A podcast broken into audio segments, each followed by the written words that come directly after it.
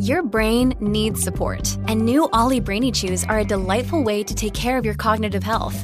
Made with scientifically backed ingredients like Thai ginger, L-theanine, and caffeine, Brainy Chews support healthy brain function and help you find your focus, stay chill, or get energized. Be kind to your mind and get these nootropic chews at ollie dot com. That's O L L Y dot com. These statements have not been evaluated by the Food and Drug Administration. This product is not intended to diagnose, treat, cure, or prevent any disease.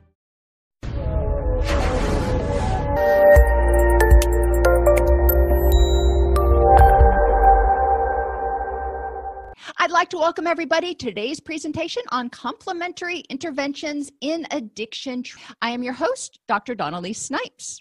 In this presentation, we're really quickly in the hour going to explore various types of complementary therapies, which can be used in the treatment of chemical and behavioral addiction. Remember that each person is unique, and when people use substances in order to get the preferred effects from those substances, what has to happen? Neurotransmitters have to be altered in in, in how, how much or how little of them are available. So we know that alterations in neurotransmitters are ultimately one of the targets for treatment, helping the body naturally rebalance itself.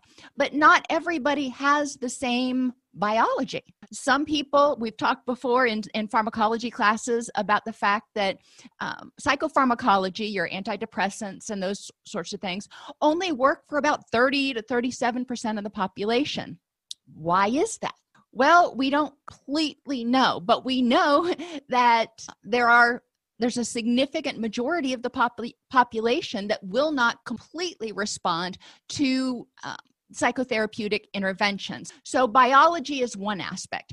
In addictions treatment, there's also the aspect of biology that if somebody had a pre-existing mental health issue, if they had a pre-existing disruption in the balance of their neurotransmitters, they may respond differently, or they may need additional types of complementary approaches. And really, when we're talking about complementary, we're getting outside the box and we're saying, what can we do to help people stabilize their serotonin, their norepinephrine, their dopamine levels, their GABA levels, so they can feel energetic, not overly energetic, and but they can also regulate their em- emotion. Not everybody is willing to take medication. So medication-assisted therapy sounds great to some people, but it sounds like a complete no-go to others. And this includes some of your psychotherapeutic medications like your antidepressant. We need to be aware of that. And okay, if we've got somebody who is just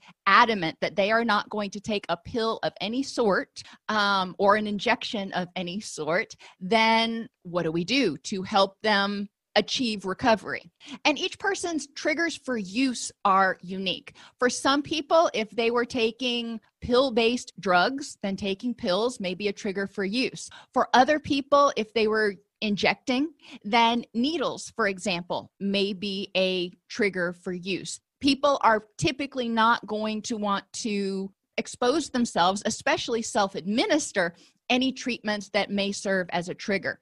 In this presentation, we're going to talk about complementary interventions that are the things that are added to, to complement uh, traditional counseling as well as medication-assisted therapy. We're not going to talk about medication-assisted therapy in this presentation. We already you know, went over that a couple weeks ago. I'll start with my normal soapbox. When we're working with people who are in recovery, we know that their bodies need to heal. We know that some of the things that are contributing to their symptoms, whether it was caused by long-term use of a substance or they had a genetic predisposition or whatever the cause was, we know that a lot of people in early recovery have physiological issues that may contribute to their uh, mood symptoms, which may contribute to triggering a relapse. A lot of people, when they are experiencing significant dysphoria, feel like they can't tolerate that distress. So anger, anxiety, depression, grief, trauma, all of those things can be very triggering for people. Um, and any of those symptoms. People um, in early recovery should be screened for thyroid issues. Thyroid issues, if it's too high, can cause symptoms of anxiety. You know, it's kind of revving you up. Too low mimics the symptoms of depression. If somebody has a malfunctioning thyroid, no amount of antidepressants is going to help. And if one of the reasons they're using is to self-medicate their depression, then we need to make sure that we're addressing that underlying issue. And it's not hard to screen for uh, thyroid hormones. That's a simple blood test. Uh, cardiovascular issues can also contribute to feelings of depression, and in some people, anxiety. Uh, When we're not getting enough oxygen, when we're not breathing deeply enough, when our blood's not circulating well enough because our heart is not pumping efficiently or well, um, then it can contribute to dizziness, fatigue, irritability. Um, there, there's a lot of symptoms of depression that mimic symptoms of cardiovascular issues. Likewise, when people have um, atrial fibrillation or other Uh, some other heart issues where it feels like their heart is fluttering or skipping a beat or doing flip-flops, uh, that can trigger anxiety in a lot of people. We want to pay attention because if the heart is not getting the oxygen and the nutrients throughout the body, we know, you know, there's a breakdown in the factory. Gonadal hormones. Uh, we know that significant ongoing stress, um, significant ongoing activation of the H P A axis, which also can be caused by substance uh, addiction, substance use, and withdrawal, that can trigger thyroid issues. That can trigger hypothyroid typically.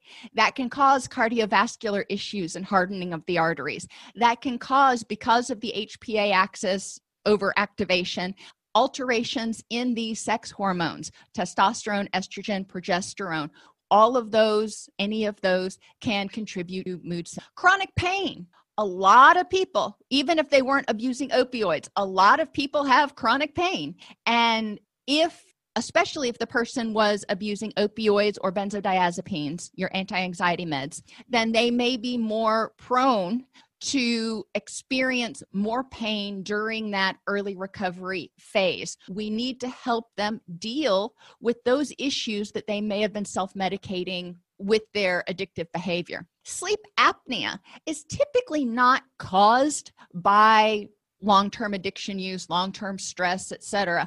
But we do know that sleep apnea contributes to clinical depression in a lot of people.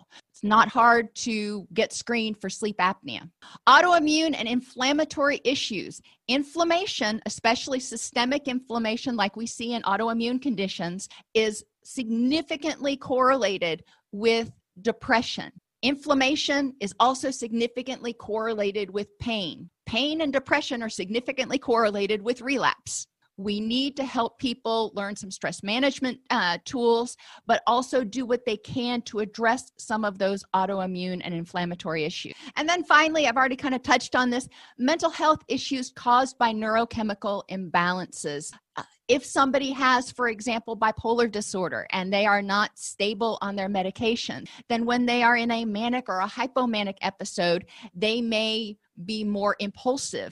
Um, when they are in a depressive episode, they may be more tempted to self-medicate to feel better. So either end of the spectrum could be a, a relapse trap. We do need to identify these. I don't, I call these concurrent more than complementary because uh, they are all, you know, your traditional uh, Western medicine approaches sort of things. But we do need to recognize that there are a lot of things that can contribute to people's underlying issues. So let's move on to what you are probably expecting and some of your more um, non-traditional treatments that are available. Acupuncture is one of the more widely used alternative therapies within the context of addiction and behavioral health treatment. And this is according to the Substance Abuse and Mental Health Service Administration. It is one of those practices that has even been embraced by a lot of uh, Western medicine approaches. I know we used to have an acupuncture team come into the clinic, uh, the residential and I O P uh, clinic twice per week, and people were able to optionally get treatment. They didn't have to, but if they wanted to try, they could. Um, and interestingly, they were very sensitive, and we're going to get to the magnets in a, in a second, but since we did have a fair proportion of people who were also uh, injection drug users, the acupuncturists, when they came, were very sensitive to that, and they would bring something called seeds, which are little magnets that basically apply acupressure. They're magnets that go on the front side and the back side of the ear, and they they squeeze on that pressure point. Um, and obviously, magnets affect electrical conduction and everything as well.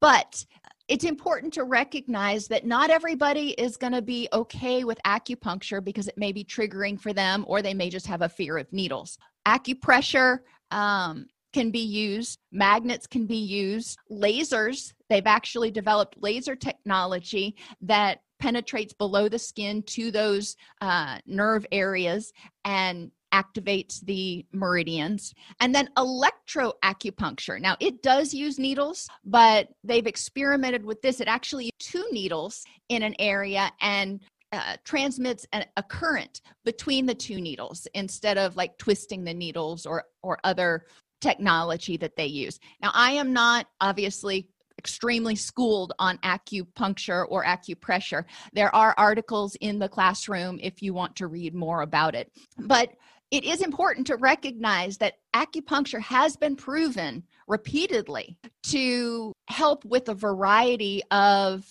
uh, symptoms from addiction, including craving and withdrawal symptoms. Not totally. I mean, it doesn't completely eliminate withdrawal by any means, but it can help a lot with reducing nausea, for example.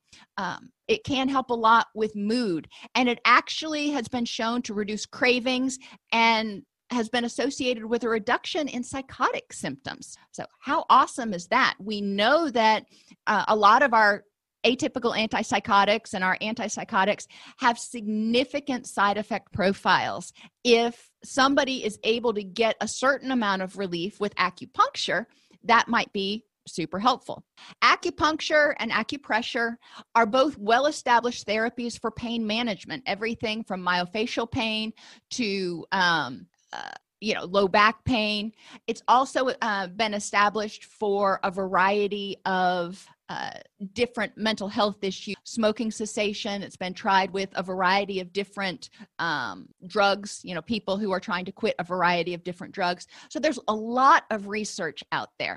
Clinical trials, interestingly enough, I found out um, when I was doing some more research this morning, clinical trials are currently underway for treatment of trauma. A lot of people who have traumatic memories avoid those traumatic memories. And because acupuncture, if it, you stimulate the right meridians, um, it actually connects with the amygdala. Um, and as much as I know, I'm sorry, um, they're thinking that they may be able to help address that fear response and address some of that, that learned fear. Anyhow, so acupuncture has a lot of options that are available, acupressure as well. There are also, and I don't know how well they work. They're not like those F D A approved sort of things. I know some people are offering online uh, some of the acupuncture lasers. Like I said, I don't know how well they work, but it would be interesting to take a look at. So what do we know about acupuncture? I've talked about, you know, what it possibly can do, but how does it do it? Acupoints are singular areas in the skin that have been identified as being the external accessible places related to internal organs. Manual acupuncture, which is using the needles, activates nerve signaling, particularly when the muscle tissue is injured locally by needling. So there's little tiny needles that they put in, obviously that is, registers as, as damage. This causes the release of pro-inflammatory mediators such as histamine and, guess what, our favorite five H T, which is serotonin. So that's kind of interesting. When somebody is initially stuck with the needle, it causes the release of pro-inflammatory mediators. It increases circulation to that area. And one of the things that they talk about in um, traditional Chinese medicine, for example, is making sure that the qi can flow through the body. And by causing that damage, you know, you're increasing circulation to that area, which might be helpful. Think about if you've ever had a clog uh, somewhere and you've turned on the water hard enough to push it out of the way. That's kind of how I think about it, but that may be one way to um, help the body eliminate blockages in the meridians. In electroacupuncture, depending on the frequency of the electric shock, um, it activates the nerves without tissue damage. Um, you know, it's not, they're not shocking them enough to like burn the skin or anything, enabling the pain modulation, and which increases several neurotransmitters, including the endogenous opioids, which is one of the reasons that a lot of people use substances is for that high that's produced by the endogenous opioids. The endogenous opioids also address pain. We know that. So they've got a double, double whammy there. And if one of the reasons they're using is for pain, you know, that's helpful. And serotonin. Serotonin is increase, which helps the person theoretically in this particular case, uh, it's the serotonin receptors that are supposed to help with pain modulation and relaxation. And dopamine is also thought to be increased during acupuncture or acupressure. We know that, you know, for the longest time, we've talked about dopamine being a Uh, neurochemical that's involved in the addiction process. So acupuncture, acupressure, that's out there. It's well studied. Right now, I'll tell you, it is one of the only ones that is well studied as a um, complementary or an alternative treatment. Now, there is there are things out there for chiropractics and massage and things like that. Those are more for pain management and helping people relax. You could argue that chiropractic Chiropractics has some other benefits. I couldn't find any articles on that, so I left that one off of this uh, presentation. If you know a chiropractor who, you know, has done um, work with people who are in recovery, who wants to talk about it, you know, send them my way. Anyhow, brain modulation. This is a new field that is becoming more and more popular. And well, not new. They had electroconvulsive therapy way back in, in the day. Um, you know, we've really largely gotten away from E C T, and the E C T of today is a kinder, gentler E C T. However, what we're talking about here is uh, are four different things. Transcranial magnetic stimulation, or T M S. You've probably heard of it. If you're in one of the bigger cities like Nashville, there are a lot of T M S clinics that are popping up around. E E G and f M R I neurofeedback. The, that's a relatively, um, not new, but it, it is a treatment that is, is more prominent. Doesn't require, especially the E E G part, does not require all of the expensive equipment that the f M R I or the T M S require. And deep brain stimulation, which is invasive. That's when they implant the electrodes in people's brains. What do we know about these? Well, there's some limited evidence out there, but the studies are really small sample sizes, case studies, um, sort of anecdotal at best. It's showing some, they're showing some promise, but there isn't enough information out there on any of these to say, oh yeah, that's something that we have to add to our, our treatment program offering. But let's talk about them real quick, because as research progresses, uh, they may be something that you want to keep an eye on. Transcranial man- magnetic stimulation has shown some promise for reducing cravings in the short term. And with this, they put um, magnets on the scalp and stimulate the brain through the magnet. Now, E E G is when they put the electrodes on, on your head and they monitor the electrical activity within your brain. So, you know, that's something we've been doing for a long time. With E E G neurofeedback, though, patients learn to modulate their own brain activity through feedback from the E E G machine. So they, when they start to get upset, they see certain areas of their brain light up. And when they use their distress tolerance skills, their coping skills, they actually see different areas of their brain light up. And the amygdala and some of those other fear, stress areas Um, darken again. So they can learn to modulate their own brain activity. They can learn to physiologically dysregulate or re-regulate when they become emotionally dysregulated. Um, so that's really, it's really fascinating. These, um, th- these machines are not cheap. You know, you're not just going to go down to or go online and order one really, really quickly, but it is an extremely useful tool for people who have difficulty, especially with uh, emotional regulation. It is an extremely useful tool. We'll talk about an alternative to that, you know, the cheap alternative in a minute. Um, and then deep brain stimulation. In the case studies, they have reported prolonged abstinence from opioids or alcohol um, with ventral striatal application of the deep brain stimulation. That is very difficult to get people to volunteer for because most people don't want stuff implanted in their brain. But there have been a few case studies. Now, biofeedback. If you can't afford the E E G and there's nowhere in your county that offers it where patients can go get it, um, or even if you just want to add an uh, layman's alternative, and that's really what this is with biofeedback, they can use a fitness watch or a heart rate monitor, as well as their respiration rate. You can get one of those little um, uh, finger monitors um, to monitor the pulse as well, in order to learn how to modulate their physiological stress reaction. When people slow their breathing, their heart rate naturally slows. When you slow your breathing, it triggers what they call rest and digest. Um, encouraging people to become more aware of when their heart rate is kind of creeping up and be able to re-regulate it before it's in full-blown panic attack can be really helpful. There have been a lot of studies that have found that biofeedback can help people reduce their systemic hyperarousal.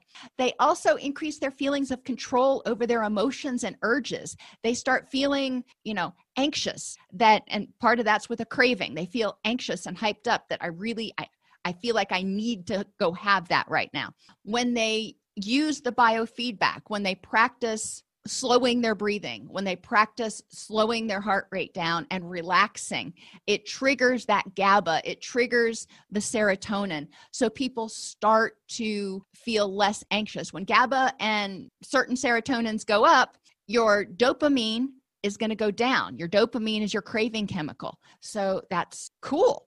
And people start to feel like, okay, I can tolerate this. I don't have to feel out of control.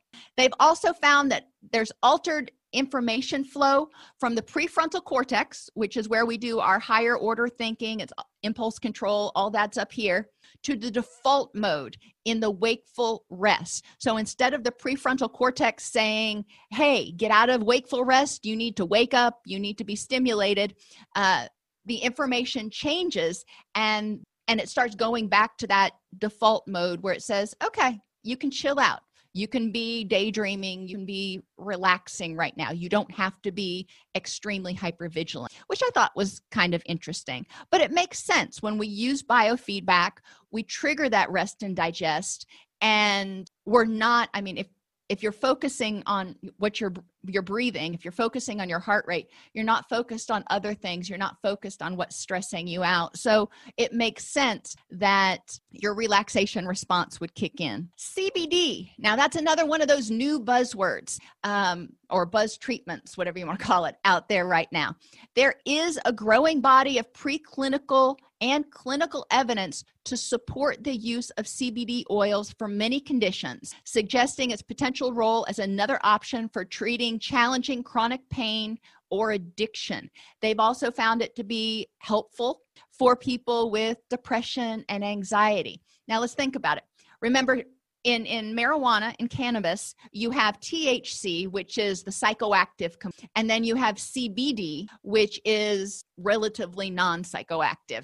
When you buy C B D oil um, or C B D oils, they are supposed to be um, absent of any T H C. So you're not getting the psychogen- um, uh, psychogenic effects of T H C. What you're getting is the uh, cannabidiol, which can go into the brain and trigger those cannabinoid receptors, those receptors that help you feel more relaxed, those receptors that help you deal with pain. Um, you're not, but you're not getting high. You're not having the um, T H C effect from it. So there is some benefit to it. Now, I say that, but it's also important to remember that C B D oil can, does alter certain neurotransmitters, and it is not recommended to be used in conjunction with other psychotropic medications. And it does interact with, like, most other medications. So people who are wanting the oil, uh, number one, need to make sure that they get it from a reputable source that theoretically has done some purity testing to make sure that there's no T H C in it or very, very little. And they need to do it ideally under a doctor's supervision because it can, you know, wreak havoc with other medications. So that's my little warning there. Um, it It is an interesting natural alternative for people, again, who don't want to take medications. They don't want to take pills. Uh, C B D oil might be an alternative for some people. Uh, C B D, interestingly enough, when people take stimulants like methamphetamine or cocaine, we know that ramps up the H P A axis, the threat response system. We know that cortisol and glutamate are dumped to prepare us to fight or flee. That's part of that excitatory response. We know that when glutamate levels get too high in the brain, it creates what's called a, an excitotoxic environment. When that happens, we actually are killing brain cells. So it becomes a bad situation. C B D actually prevents drug-induced neuroadaptations. It helps buffer that excitotoxicity, which is kind of interesting. Now, I'm not saying that people should add this to their regimen of drug use. No, by all means, we don't want to do that. But it has shown in people in recovery to reverse cognitive deficits and alleviate symptoms of comorbid mental health issues like anxiety and depression. So if it can reverse cognitive deficits, then theoretically, maybe even after somebody quits using, it can help repair, and I'm just speculating here, it can help repair some of those drug-induced neuroadaptations. We also know that as a person goes through recovery in time, you know, a year or so, once they get through that post-acute withdrawal phase, you know, their brain starts remodeling. You know, when they were using, it created more synapses and remodeled itself in order to handle the onslaught of all those drugs. Um, when they withdraw, then eventually the brain gets the message that, oh, okay, we don't need all these extra receptors up here anymore. So we can, you know, take those down. So it remodels itself again, theoretically back to its original state, we can hope. Light therapy is another one that we don't really think of a lot, but it is so important. Light therapy helps set reset circadian rhythm. And if you are in the middle of Alaska, or if you are in the middle of Florida, um, light is important, but not all the time. Our body needs dark hours too. And it's important to be aware of that wherever you're at. I can't imagine in Alaska when it never actually gets truly dark, um, how that must affect people's circadian rhythms. You know, it's really important when they go to sleep, for example, in Alaska, when they've got the, you know, twenty-four hour daytime, to be able to block out any light, to sleep with light, um, sleep masks or something. So their brain gets the message that, hey, this is the sleep time. I digress. Circadian rhythms are responsible for controlling our sleep cycles, when the melatonin's secreted, how long we, you know, helping us get good quality deep sleep to clear out the adenosine so we can concentrate and focus and have energy. All of those are symptoms of depression when they're out of whack. Um, it controls our hunger, when we want to eat. And our, our hunger and satiation hormones are also regulated by our circadian rhythms to a certain extent, which is why, you know, some of us, our body, if we eat about the same time every day, our body kind of learns when that time is. That's the circadian rhythm. That's your body saying, okay, it's time to eat. And cortisol levels are controlled by the circadian rhythms. And we don't want too much cortisol, but we need some to help us want to get out of bed. When we've got somebody who is in um, early recovery, a lot of times they have not been regulating their circadian rhythms very well. They may have been staying up into the wee hours of the morning. They may have been staying in dark places all day long, you know, whatever. Most people, when they come to treatment, uh, often have really out of whack circadian rhythms. So this is something that can be very helpful. We also know that with light therapy, uh, people have improved mood, and that if you're using bright light therapy, like a light box, that's not ending the vitamin D. So we do know that there's something about regulating those circadian rhythms that also helps with mood and to stave off se- seasonal affective disorder. Sunlight. Now, if you can get out and get sunlight, that increases vitamin D naturally. Vitamin D has been uh, shown to improve mood, reduce inflammation, That's that, there's that inflammation again, and regulate circadian rhythms. And part of the reason that vitamin D may help improve mood is because it reduces inflammation, but, you know, I'll take it. And in answer to your question, Laura, uh, they've found that five to fifteen minutes of sunlight twice a day uh, is plenty to get enough vitamin D. And it doesn't, especially, it doesn't have to be during those really high U V times like nine a.m. to three p.m. You know, you can do it. A lot of people get all their vitamin D when they're walking to their car and to their office in the morning, and then, you know, vice versa when they get home. And when they're outside, you know, driving, you get sun on your arm, for example, when you're driving. Yeah, you're not getting it all over your body, but it's going through your skin. It's triggering that melanin to do its thing. You know, even just getting out can be helpful. You don't need to bask in it.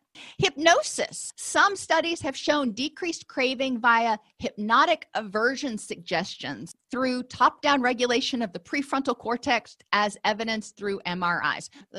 Uh, so basically, under hypnosis, when an aversive uh, suggestion is implanted, if you want to say that, um, that suggestion is triggered in the prefrontal cortex, where we make our higher order thinking, where we control our impulses and everything. And when somebody's had that uh, suggestion implanted, and then they're faced with it, let's say nicotine, and then they're faced with the option of having a cigarette, prefrontal cortex lights up and says, oh no, I don't, I don't want that. That's nasty. And so it triggers the body's aversion response, which I think is really interesting. Hypnosis has been used again um, in a lot of different things. For pain control, they use um, hypnosis in women when they're giving uh, when they're giving birth.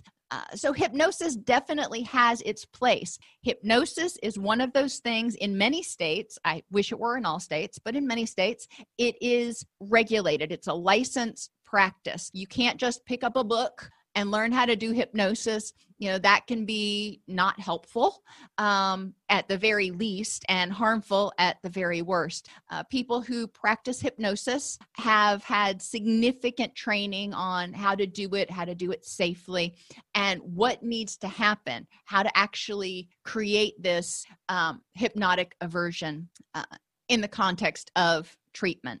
Now, lastly, we're going to talk a little bit about kratom. Uh, kratom is a really popular topic right now, and it's important to talk about it. You know, I want to put it out there because some people are still using kratom to self-detox from opioids or alcohol. Currently, not a medically approved approach. And you know, if you go online, if you look for kratom and you look for detox, you will find information about it. You will find people are doing it. The people who are believers in kratom are very fervent believers, and they believe it's safe. They believe it is, you know, the thing. They believe it is the best option. The research is slim at best out there. Um, so are we saying that it is horrible to use? Um, You know, some people have used it safely, but currently it is not a medically approved approach. Kratom can cause effects similar to both opioids, the pain control, and stimulants. So it can produce sedation, pleasure, and decreased pain. It depends on the dose that the person is taking. Um, at a lower dose, it will, you know, decrease pain and also make them feel more energized. At higher doses, it produces sedation. It is not illegal in the U S and not regulated for per- purity or potency by the F D A, which means you don't really know what you're getting.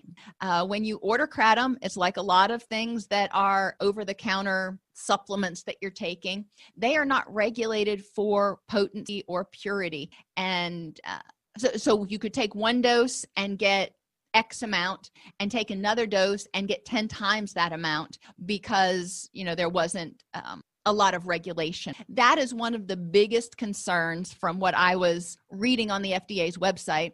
That was one of the biggest concerns from the F D A is that, number one, people are self-administering, so, and uh, that could be dangerous in and of itself. Detoxic, detoxification from opioids, typically not life-threatening. Detoxification from alcohol can very quickly become life-threatening. And if people are trying to detox themselves, they may not see some of the early warning signs. So, you know, that's something to be aware of.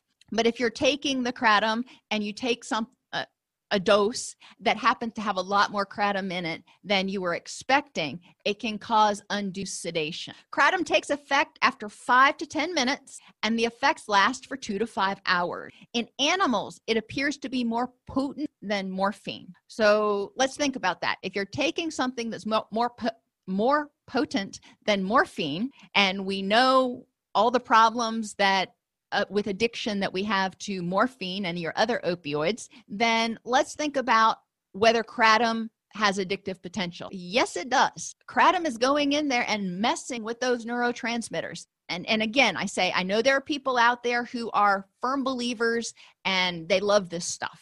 Um, and it's available. It's not illegal. However, um, it, it's dangerous. It's one of those things that's kind of dangerous to to play around with, especially if the person is detoxing from alcohol or on any other kinds of medications that someone could be on. Addiction is a biopsychosocial condition. When we are working with people, when we talk about, well, when I talk about complementary interventions, I am talking about using an integrative approach to complement. Um, for example, if somebody has hypothyroid, addiction, and depression, we are going to want to multiple different things. We're going to need to uh, help them get their thyroid levels, you know, regulated, and that may help with their mood. But they're also probably going to need talk therapy, um, you know, cognitive behavioral, whatever you use, in order to help them address some of their addiction and, and depression issues. No single treatment or intervent or intervention is likely sufficient for sustained recovery. Having somebody who is has a problem with addiction and saying, okay, just go to twelve-step meetings, or just go to talk therapy, or just take medication-assisted therapy, that's likely not going to cut it, because addiction impacts the body. It impacts our thinking. It impacts our emotions, or our neurotransmitter levels, which impact our emotions. It impacts our relationships. It impacts our finances. You know, there are a lot of things that get impacted by addiction. So it's very unlikely that we can just throw one thing at it and say, okay, you know, this will work. Um, it's also very unlikely, even more unlikely, that we're going to find any treatment that works for every person. We need to be very sensitive to people's individual needs. Many complementary therapies help rebalance neurotransmitters and the central nervous system, which, you know, issues here often underlie craving and withdrawal symptoms and mood issues, which the person is self-medicating. Remember, when people use it, they're taking a toxin into their body. Their body, body registers this as a threat, activates that H P A axis. Um, a lot of times, uh, your depressants are going to, to slow it. But your body alters the neurochemicals significantly in response to the drug that's being taken. When that drug leaves the system, uh, the body doesn't respond by automatically ramping back up its own production. So the person feels withdrawal symptoms. And because of what's causing those withdrawal symptoms is largely a an imbalance in neurotransmitters, then we're also not unexpectedly going to current mood symptoms, because when neurotransmitters are not in balance, we have symptoms. Many therapies can be used in conjunction. You don't have to use just one. Matter of fact, like I said, a lot of times I'll have three or four things that people are, are doing um, to address the myriad of underlying issues contributing to relapse risk: depression, anxiety, low self-efficacy, insomnia, um, and fatigue and pain. So those are all issues that may need to be addressed um, in people when they are in early recovery, when they're in recovery, and we may need to use complementary intervention. Talk therapy or medication-assisted therapy, or the two of them combined, are probably not going to enough handle everything. Are there any questions? Okay, I will go in in a minute and look at that error message that you're getting. Oh, can I explain TENS? Transcutaneous electronic nerve stimulation, one of my favorites. Uh, you can actually, you actually can get really good TENS units um, over the counter now, which is nice. Um, You put little electrodes on and you've got a little battery operated pack that's attached to it. When you turn on the battery operated pack, it sends little electrical pulses through the electrodes by bombarding the um, the nerve endings with the, the stimulation. And it, it just feels like somebody's tapping on you. It doesn't hurt a bit. It blocks the uh, pain signals from going to the brain, and it helps the muscles relax. So TENS, for musculoskeletal pain, TENS units can be super helpful for people. Um, obviously, you know, it's technically a medical device. They need to be advised to consult with their physician. However, it is one of those things that you can get online. You can get it. I think you can even get some at stores like Target and Walmart and stuff now too. So those are, um, that is an option for people who have chronic musculoskeletal pain. Now, if they have uh, nerve-based pain, it's not going to do a daggum thing for it probably. Um, it may, but a lot of times it's hard to find the point to stimulate for nerve-based pain. Great question. Um, How can the training of medical professionals increase awareness of addiction issues to work with treatment programs? They've got to be willing. Um, and that's been one of my big complaints for many years, that we really don't teach much about addiction, despite the fact that if you include um, smoking, eating disorders, gambling um, in, in the addictive category, uh, you know, you've got a majority of people that you're seeing in, in clinic who probably have some level of uh, addictive behaviors. I wish they would start offering more, um, making it available in continuing education, obviously, is one approach to encouraging medical professionals to uh, be more aware. And part of it is just reducing the stigma, because a lot of professionals, not just medical professionals, a lot of professionals still somewhere in the back of their mind ascribe to the moral model of addiction and believe that it is a moral failure, or it's a choice, or it's a lack of willpower. And we really need to overcome that to help them understand that uh, there is a physiological, a significant physiological component to it. Um, so That's the long version of, I'm not sure how to increase their training early on, but making them aware and educating our clients is also really important. I had one client, for example, I was working with who had um, an addiction issue, but was also struggling a lot with depression and, interestingly enough, erectile dysfunction.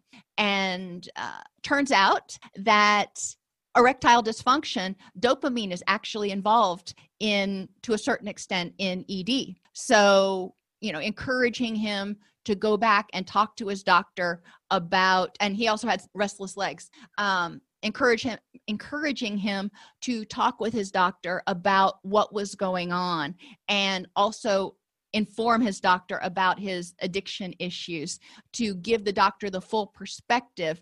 Um, I think that helped. I mean, the doctor was very open to the notion that some of the addiction, uh, addictive behaviors may have been a form of self-medication for this uh, lack of Um, dopamine that was causing the erectile dysfunction. And the restless legs turned out, uh, once he was on a an antidepressant um, and his anxiety levels went down, restless legs seemed to be more of an anxiety thing than actually truly restless leg syndrome. So it was an interesting exercise for all of us, but patients sometimes have to advocate for themselves with their doctors, and that will spur the doctors on to do a little bit of research. If this podcast helps you help your clients or yourself, please support us by purchasing your C E Us at all C E Us dot com or getting your agency to sponsor an episode. A direct link to the on-demand C E Us for this podcast is at all C E Us dot com slash podcast C E Us. That's all C E Us dot com slash podcast C E Us. To sponsor an episode of Counselor Toolbox and reach over fifty thousand clinicians per week, go to all C E Us dot com slash sponsor. Thank you.